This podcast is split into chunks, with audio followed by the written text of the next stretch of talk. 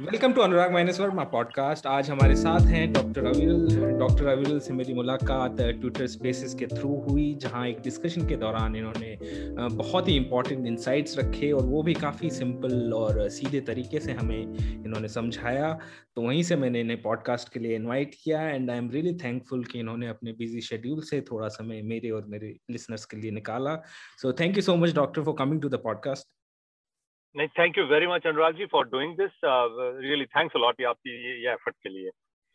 सो so, uh, पहला question मेरा था कि आप थोड़ा सा अपने बारे में एक बार बताइए कि आप कहाँ के रहने वाले हैं कहाँ रहते हैं और आपका नेचर ऑफ़ वर्क स्पेसिफिकली किस तरह का है? जी। Uh, देखिए uh, इंडिया से मैं पंजाब से हूँ। और मैंने अपनी जो पढ़ाई है मैंने मेडिकल की जो पढ़ाई है वो इंडिया से की उसके बाद मैं चंडीगढ़ में, में काम किया। उसके बाद then I move to research काफ़ी देर दस पंद्रह साल रिसर्च मेरा पीएचडी वगैरह की। और अभी फिर से मैं, मैं वापस क्लिनिक क्लिनिशियन हूँ स्कॉटलैंड एनएचएस जो नेशनल हेल्थ सर्विस है स्कॉटलैंड में उसमें मैं मैं काम कर रहा हूँ। तो और पिछले एक साल से जैसा बाकी सभी डॉक्टर्स भी वैसा मैं भी आ, बस कोविड से बाकी लोगों के साथ जूझ ही रहे हैं। तो बस ये ये एक छोटी छोटी सी इंट्रोडक्शन है जी। तो कोविड का सिचुएशन आपके यहाँ किस तरह का है इस वक्त? अभी तो थोड़ी सांस आ रही है हमें क्योंकि अभी हमारे केसेस बहुत कम हैं। पूरे यूके में केसेस सौ दो सौ के करीब थे और स्कॉटलैंड में डेथ्स बिल्कुल रुक गई हैं। कोई डेथ नहीं हुई है लास्ट फ्यू डेज़ में अगर मैंने डाटा देखा हो राइटली तो बहुत कम है नेग्लिजिबल है। और हमने अभी पिछले हफ़्ते हमने लॉकडाउन वगैरह खोल दिए हैं, लो मतलब जो रेस्टोरेंट्स और you know pubs and bars वो सब जो है, वो खोल दिए गए हैं। तो अभी हम थोड़ा राहत की सांस ले रहे हैं। लेकिन इससे पहले जो सेकंड वेव आई थी, दिसंबर, जनवरी में तब काफ़ी बुरा हाल था और उससे पहले फ़र्स्ट वेव जो पिछले साल अप्रैल, मई, जून वाली थी, उसमें भी काफ़ी स्ट्रगल तो की है हमने भी।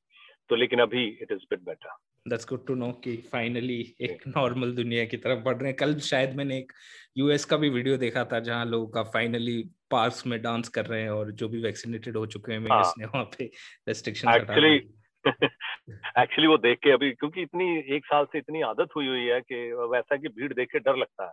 तो जैसे वो दिखता है तो अंदर से एक लगता है अरे यार ये क्या कर रहे हो आप? लेकिन फिर यू you नो know, थोड़ा समय लगेगा उससे उभरने के लिए होपफुली थर्ड वेव ना आए तो नहीं मैं आपको एक रियल चीज़ बताऊँ तो मुझे पिछले वीक तीन चार बार ऐसे नाइटमेयर आ गए कि मैं अचानक से भीड़ के अंदर चला गया। और मैं पूरे सपने में डरता रहा कि कहीं किसी का हाथ मुझसे ना लग जाए। नाइटमेयर ही थे और मैं अचानक से उठता हूँ और पानी पी रहा हूँ। तो ये जो सिचुएशन है इंडिया में मुझे लगता है बहुत लोगों के साथ हो रही है कि क्राउड से अब एक हम्म। अजीब सा एक ट्रिगर होने लगा है।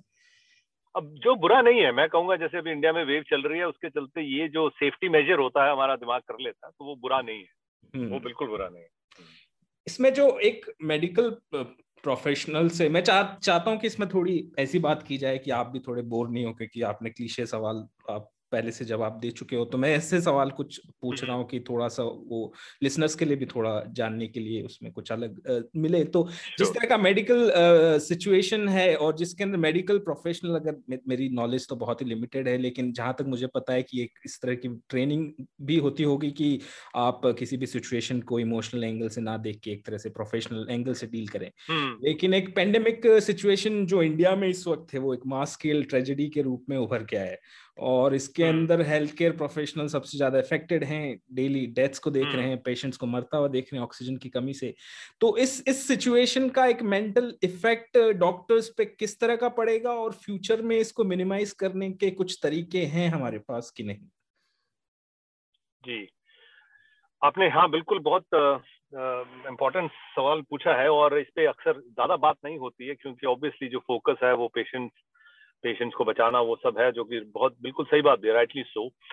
देखिए डॉक्टर्स को uh, जो जो मेंटल प्रिपरेशन वाली बातें हैं वो ऐसे uh, उसको उसका ना थोड़े मल्टीपल फेसेट्स हैं उसके मल्टीपल एंगल्स हैं। हम उनको ये तो कह नहीं सकते कि देखिए आप अपने आप को मेंटल हेल्थ को बस ठीक रखिए और बाकी सब ठीक रहेगा। उसको ठीक रखने के लिए जो उनकी जो उनको कई चीज़ों के रिसोर्सेज देने होते हैं और वो काफ़ी हेल्प करते हैं। फॉर एग्ज़ाम्पल कि अगर जैसे उनको डिसीज़न मेकिंग है, सबसे ज़्यादा स्ट्रेस होता है कि किसी भी प्रोफेशन में जब आप डिसीज़न लेने होते हैं, तब आप वो डिसीज़न किस बेस पे लेते हैं।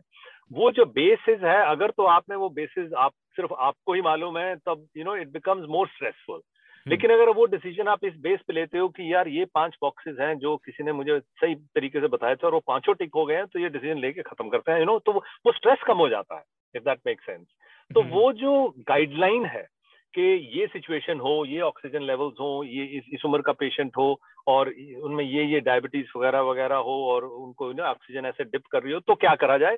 ये पाँच चीज़ें इनमें से जो आपको क्लिनिकली ठीक लगे वो पिक करके आप कर दीजिए।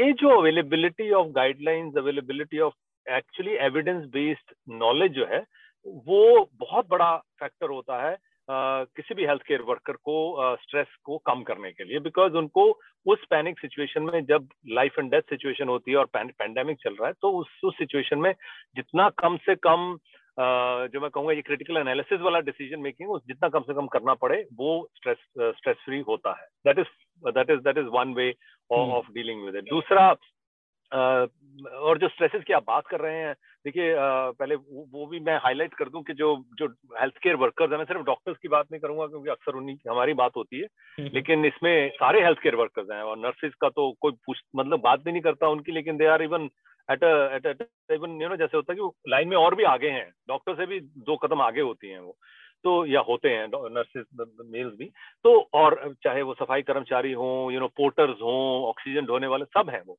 तो हेल्थ केयर वर्कर्स जो होते हैं उनको जैसे आम जनता को अपना अपनी फैमिली का बच्चों का यू नो माँ बाप का फ़िक्र रहती है जब इन जैसे आम पब्लिक हम्म। को वो फिक्रें तो इनको भी वैसे ही रहती हैं टोटल हम्म। उसमें कोई डिफरेंस नहीं है plus on top of that उनको एक और डर रहता है कि भाई मैं सोर्स बन जाऊँगा घर में कोरोना लेके आने के लिए क्योंकि मैं जहाँ जा रहा हूँ काम करने या जा रही हूँ वहाँ पे सोर्स बड़ा है और वो आएगा। तो वो भी फ़िक्र रहती है और वो बहुत बड़ा स्ट्रेस है क्योंकि आप अपने लव्ड वंस को लेके आने की बात कर रहे होते हैं।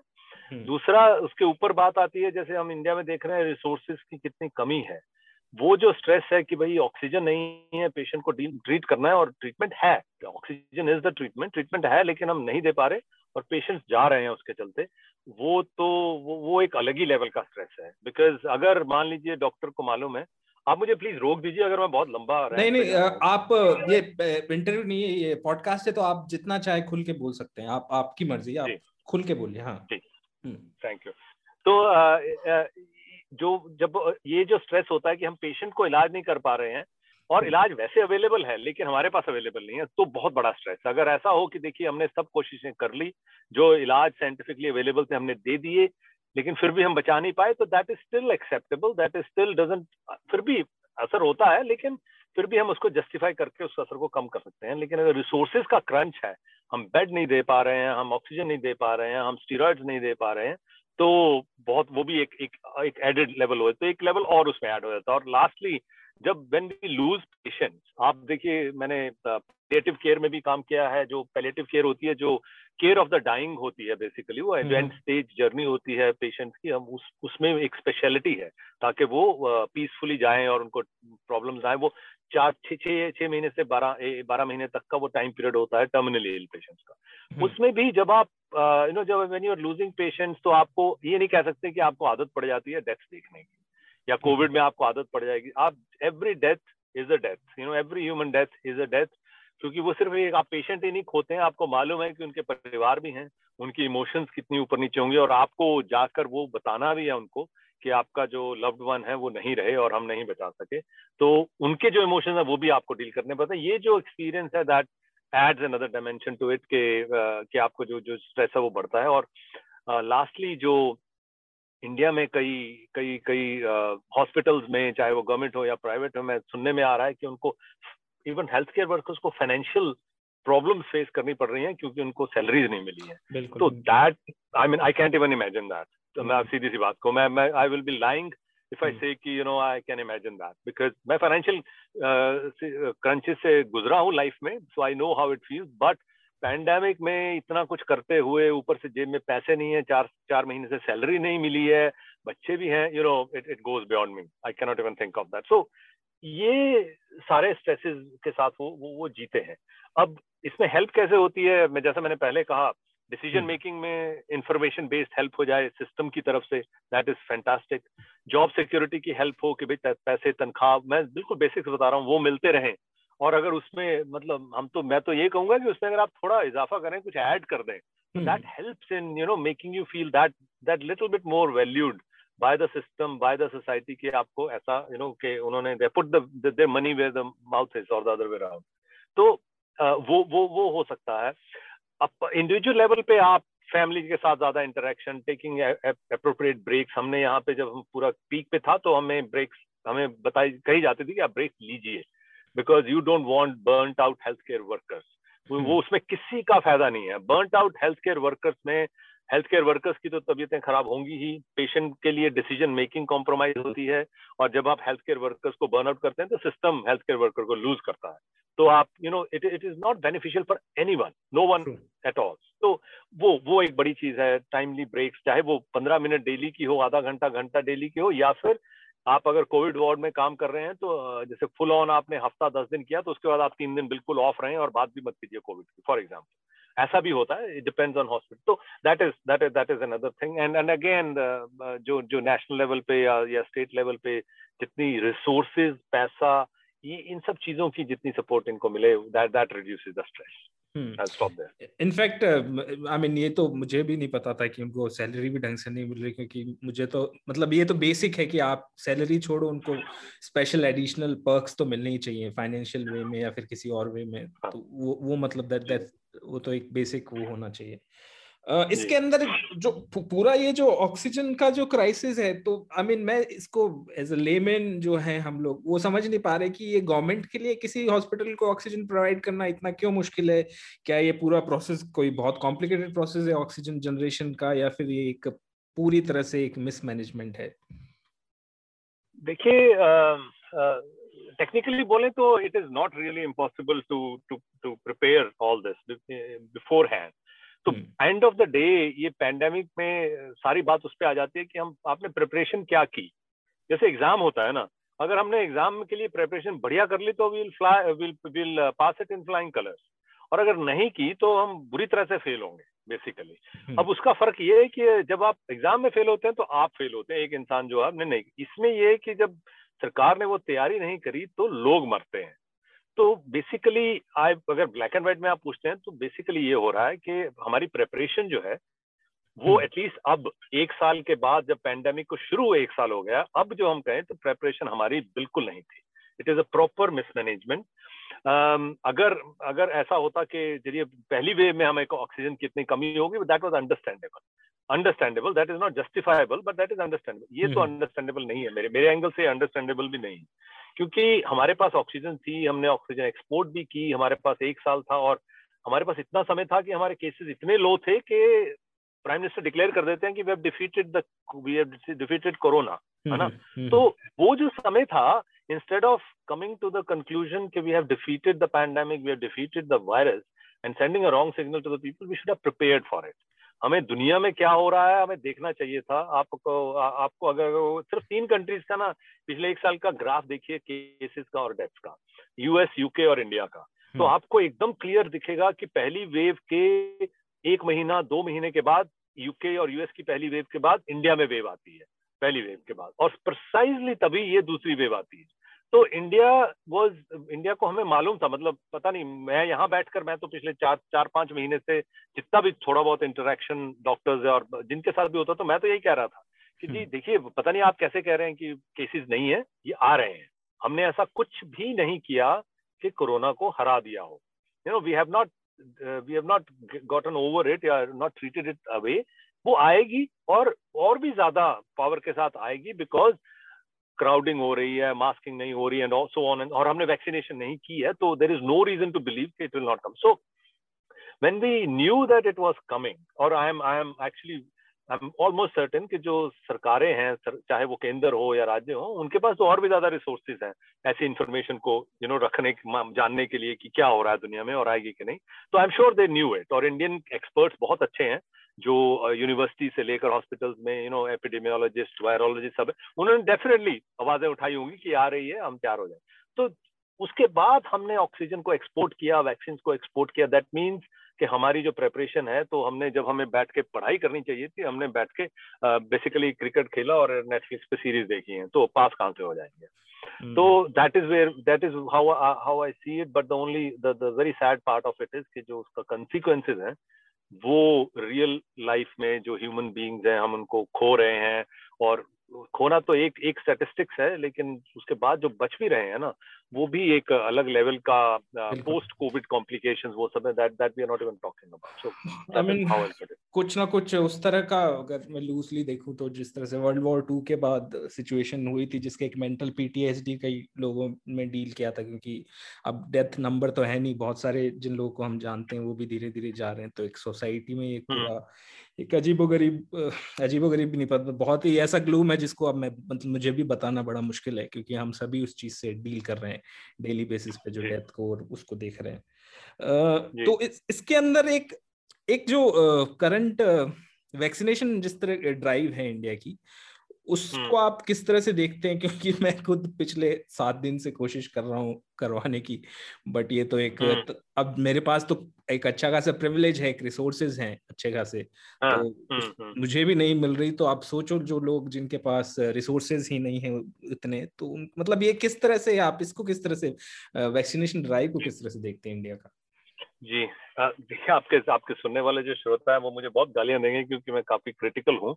लेकिन I just can't help it because vaccination के बारे में भी यही है कि ये जो एटीन टू फोर्टी फाइव के लिए भी वैक्सीन खोल दी गई ना वो hmm. मेरे हिसाब से गलत डिसीज़न था okay. उसके मैं मैं आपको कारण बताता हूँ उसका क्या था देखिए वी ऑल हमें हमें मालूम है वी नो दैट कि वैक्सीन की जो डोजेज हैं वो हमेशा लिमिटेड रहेंगी और स्पेशली 1.3 बिलियन लोगों के लिए अगर लगानी है तो वो लिमिटेड ही रहेंगी True. वो कभी सरप्लस में नहीं आएँगे है ना और आ, मतलब यूके यूएस जैसी कंट्रीज़ ने तो सरप्लस में जुलाई में खरीद ली थी अगर हमने उस लेवल की प्लानिंग नहीं की हमने दिसंबर में हमने वो भी सिर्फ़ इंस्टीट्यूट को दिसंबर में बताया कि हमें कुछ कुछ फ्यू हंड्रेड मिलियन के करीब हमें वैक्सीन डोजेज बनाइए आप हमें चाहिए वो ऑर्डर दिसंबर में गया है तो हम्म। उन्होंने उस हिसाब से तैयारी कर ली और उसके बाद हमने उसमें बहुत बड़ी मात्रा में उसको एक्सपोर्ट भी किया तो you know if you put all this together, तो we made huge, huge, huge mistake. It was a blunder कि हमने जुलाई से ये काम शुरू नहीं किया. That comes that's the first part.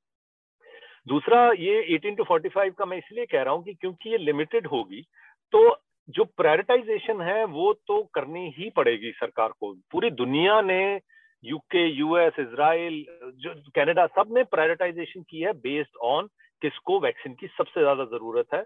और जो लोग सबसे ज़्यादा मर रहे हैं, उनको ज़रूरत है ताकि हम पहले डेथ्स को कम करें। दूसरे नंबर पे जो सिवियरिटी ऑफ़ डिज़ीज़ है, उसको कम करें। तीसरे नंबर पे हम ट्रांसमिशन को कम करें। This is this has been strategy और और ये पूरी दुनिया में it has worked wonders UK US Israel की जो वेव थी लॉकडाउन लगाया वैक्सीनेशन की और जो मैं अभी आपको स्कॉटलैंड की हालत बता रहा था कि हमारे नहीं है केसेस उसका मेन हम्म। रीजन यही है कि 50 परसेंट पॉपुलेशन को वैक्सीनेट कर दिया गया चाहे एक डोज ही दी गई हो कईयों को दो भी मिल गई है लेकिन कर दिया गया।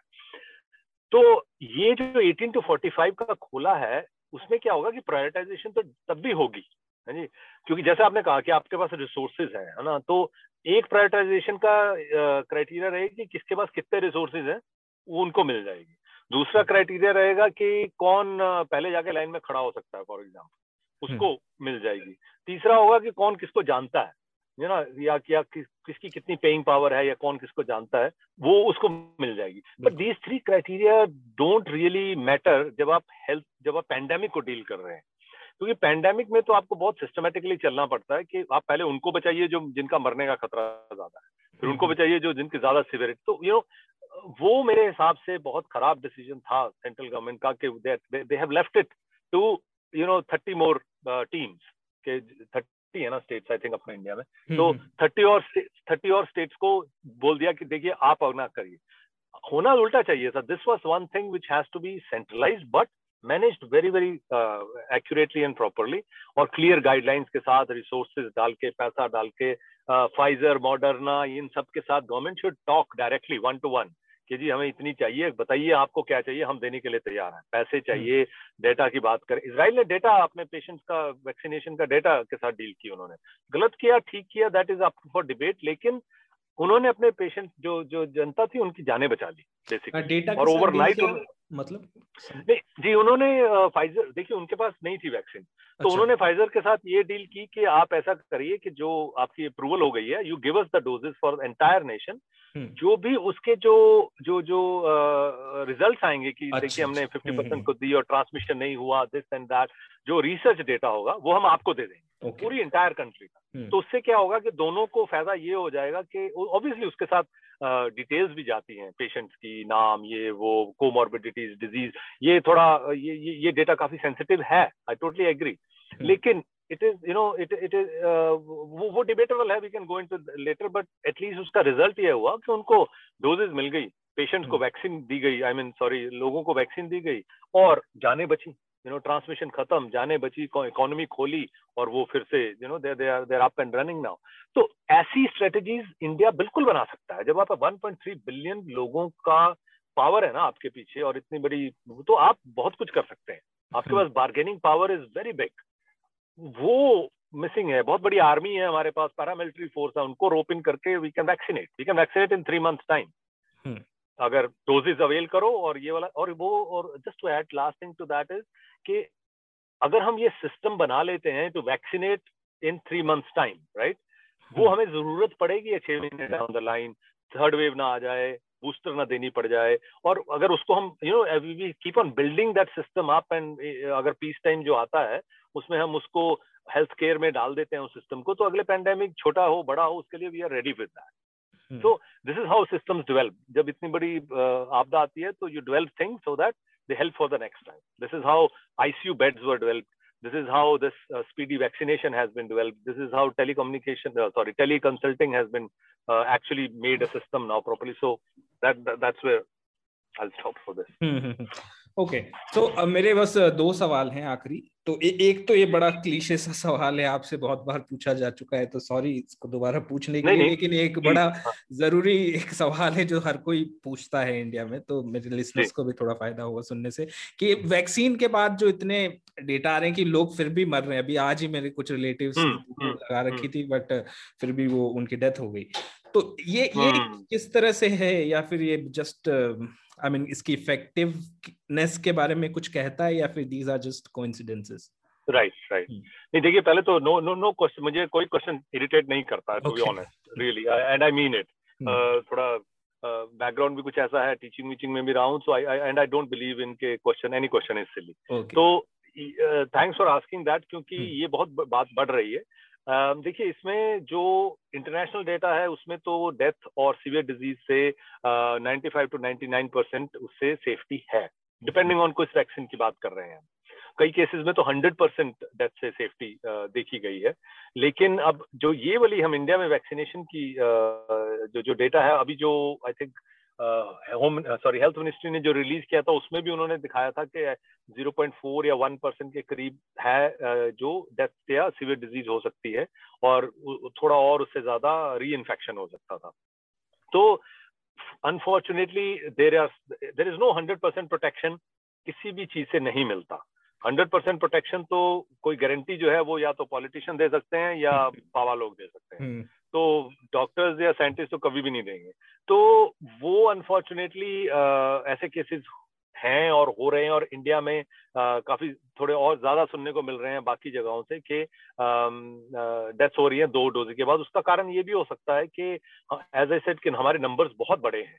तो हम्म। अगर आप एक करोड़ का आप पॉइंट वन परसेंट लेते हैं या आप यू नो सौ करोड़ का वन परसेंट लेते हैं तो ऑब्वियसली वो नंबर बड़ा है तो वो ज़्यादा हाईलाइट भी हो सकता है। That be one reason other other explanation could be ये स्पेकुलेशन है क्योंकि डेटा का मालूम नहीं। तो अदर थिंग कुड बी के जो इतनी वायरस uh, जो है वो इतनी फैल रही है ट्रांसमिशन इतना ज़्यादा हो रहा है प्लस हम स्टीरोइड्स का बहुत ज़्यादा यूज़ कर रहे हैं जहाँ पे बहुत जगह में नहीं ज़रूरत है। प्लस प्लाज्मा का इतना यूज़ कर रहे हैं। All these three things together help the virus to mutate वो बदल सकती हैं वो स्ट्रॉन्ग हो सकती हैं और उसके नए स्ट्रेन आ सकते हैं। ऐसा बिल्कुल देखा गया प्लाज्मा से बोल रहे हैं प्लाज्मा से भी? जी। ओके। okay. जी बिल्कुल। आप हाँ आई थिंक आप हाँ हमारी मुलाकात स्पेसिस में दोबारा नहीं हुई पिछले एक हफ़्ते हाँ, से तकरीबन। मैंने आपके ट्वीट देखे थे जहाँ पे आप प्लाज्मा के बारे में बता रहे थे हाँ। नहीं मेरी तो मतलब मेरी पर्सनल मुहिम यही है कि बताया जाए कि जो प्लाज्मा ये स्टडी हुई है हम्म। और एक मेरे ट्वीट में वो पेपर भी मैंने डाला है क्योंकि मैं I don't really like talk about opinion you know अगर एविडेंस है तो ओपिनियन की तो कोई वैल्यू नहीं होनी चाहिए।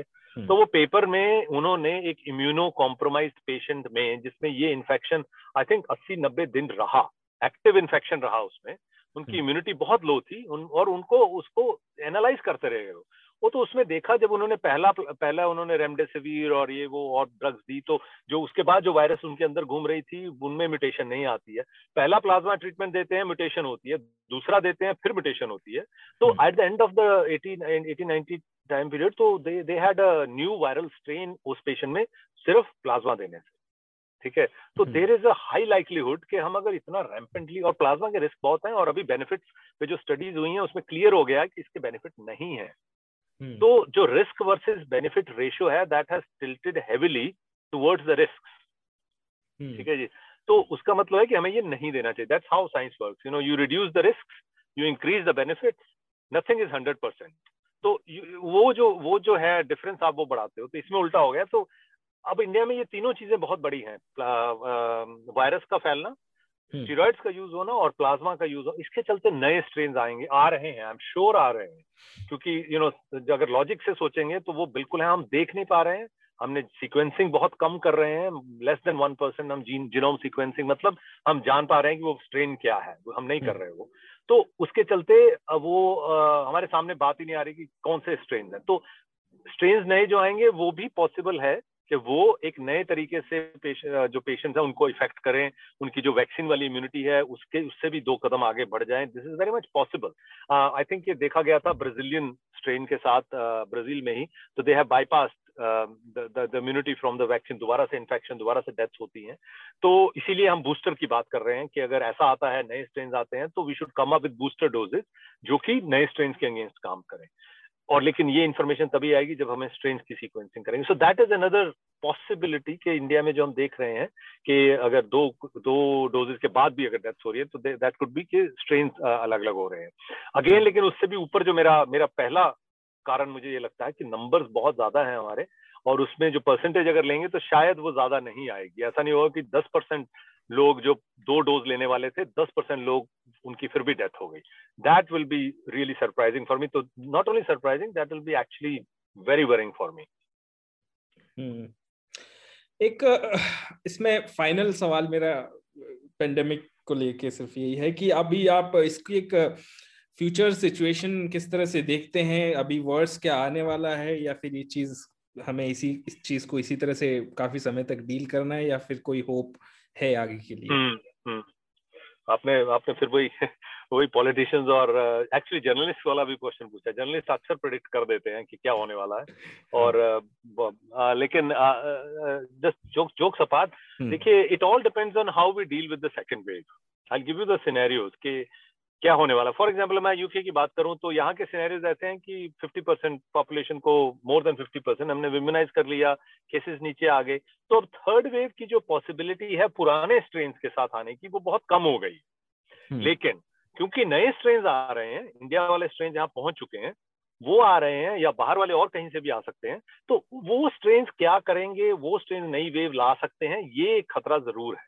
So that is the scenario for UK right now okay. अगर मैं इंडिया की बात करूँ तो इंडिया की जो सेकेंड वेव है किस तरह से you know how it pans out अभी तो we are not controlling it at all मतलब I given this example elsewhere also कि जंगल hmm. की आग लग गई है और बुरी तरह से लगी हुई है।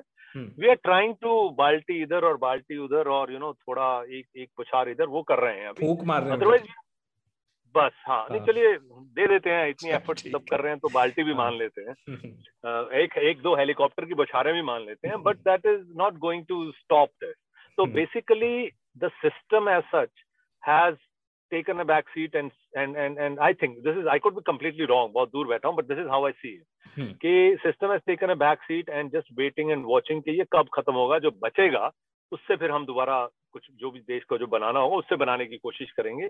तो अगर ऐसा है तो देखिए इट इज़ वेरी अनप्रडिक्टेबल कि एक महीने में दो महीने में तीन महीने में क्या होगा। बिकॉज़ वायरस के नए स्ट्रेन आ सकते हैं। आपकी डिपेंडिंग ऑन कितनी पॉपुलेशन हम्म। कैसे बिहेव करती है। तो थर्ड वेव जो होगी अगर नए स्ट्रेन आ गए तो third wave can even be worse off क्योंकि जिनको आप इम्यूनाइज भी कर रहे हैं वो भी वलरेबल हो जाएँगे। तो that can be even even worse तो ये साइकिल कितनी देर चलेगा? It all depends on us हम hmm. कितनी जल्दी से जल्दी वैक्सीनेशन कर दें।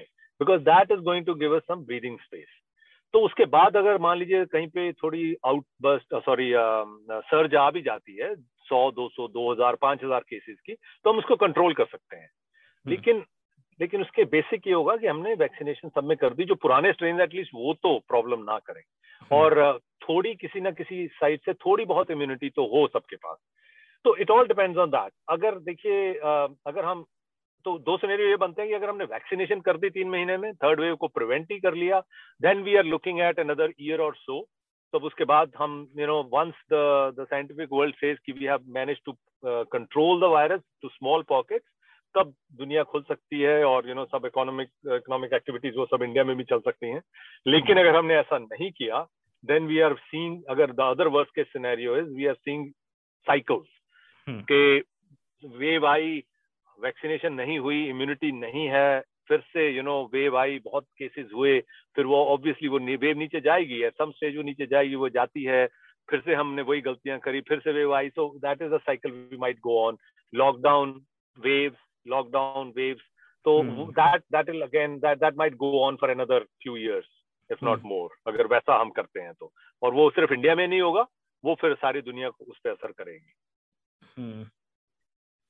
तो तो वैक्सीनेशन तो एक सब एक ही तो हमारे पास तरीका एक हिसाब से कि सबको किसी ना किसी तरह से हमें वैक्सीनेशन हमें वो करना पड़ेगा तो ये सबसे बड़ा स्टेप है जी ये ये मतलब सबसे बड़ा स्टेप है जिसको कहते हैं ना कि एक साल पहले तक हम सोच रहे थे कि क्या करेंगे भाई अगर ये सब हो रहा है तो। You know we had nothing in our hand now we have five to seven vaccine and more are coming तो अभी ज़रूरत दो है। एक तो ये कि डोजेज एक्वायर करने की वैक्सीन की जल्दी से जल्दी और हम्म। दूसरा वैक्सीनेशन वैक्सीन को डिलीवर करने का एक सिस्टम होता है जो कि इंडिया है otherwise has a very good system लेकिन ये अब डेढ़ यू नो डेढ़ बिलियन की बात हो रही है तो we have to come up with a robust system कि जिसमें लोगों को एक्सपोजर ना हो जब आप वैक्सीन लेने जाते हैं तभी आपको वायरस लेके हाँ, आ रहे हैं तो हाँ, वो वही मुझे लगता है कि वो होम हाँ, उनको करना चाहिए जिस तरह से नहीं नहीं नहीं आपको होम की भी ज़रूरत नहीं है। You if you do it rightly ना तो आप वही दो मीटर मास्क और वो सब एक और appointments and all that properly करेंगे तो रिस्क बहुत कम हो जाता है। क्योंकि होम हम्म। में ये है कि फिर आपको रिसोर्सेज बहुत ज़्यादा चाहिए। हाँ, वो लेकिन हम्म। वो जो जो भी है whatever that system you know they have to we have to come up with that system वो ये दो चीज़ें बहुत ज़रूरी है क्योंकि इन दोनों के बिना our fight against corona is going to be compromise big time and specially we are talking about numbers as big as India as diverse also you know एक स्टेट में होती है अगर एक महीने बाद दूसरे स्टेट में पीक शुरू होगी तीसरे में we are talking about thirty such state एक कुछ तो न्यूज़ तो जाएँगे नहीं कभी आंध्रा आंध्रा वेरिएंट का कुछ न्यूज़ भी चल रहा था कुछ टाइम पहले तो वो भी काफ़ी स्कैरी था कि तीन दिन में आपको सीरियस कर सकता है। उसका एक बहुत ही प्रिलिमिनरी डेटा यूके से मिला है।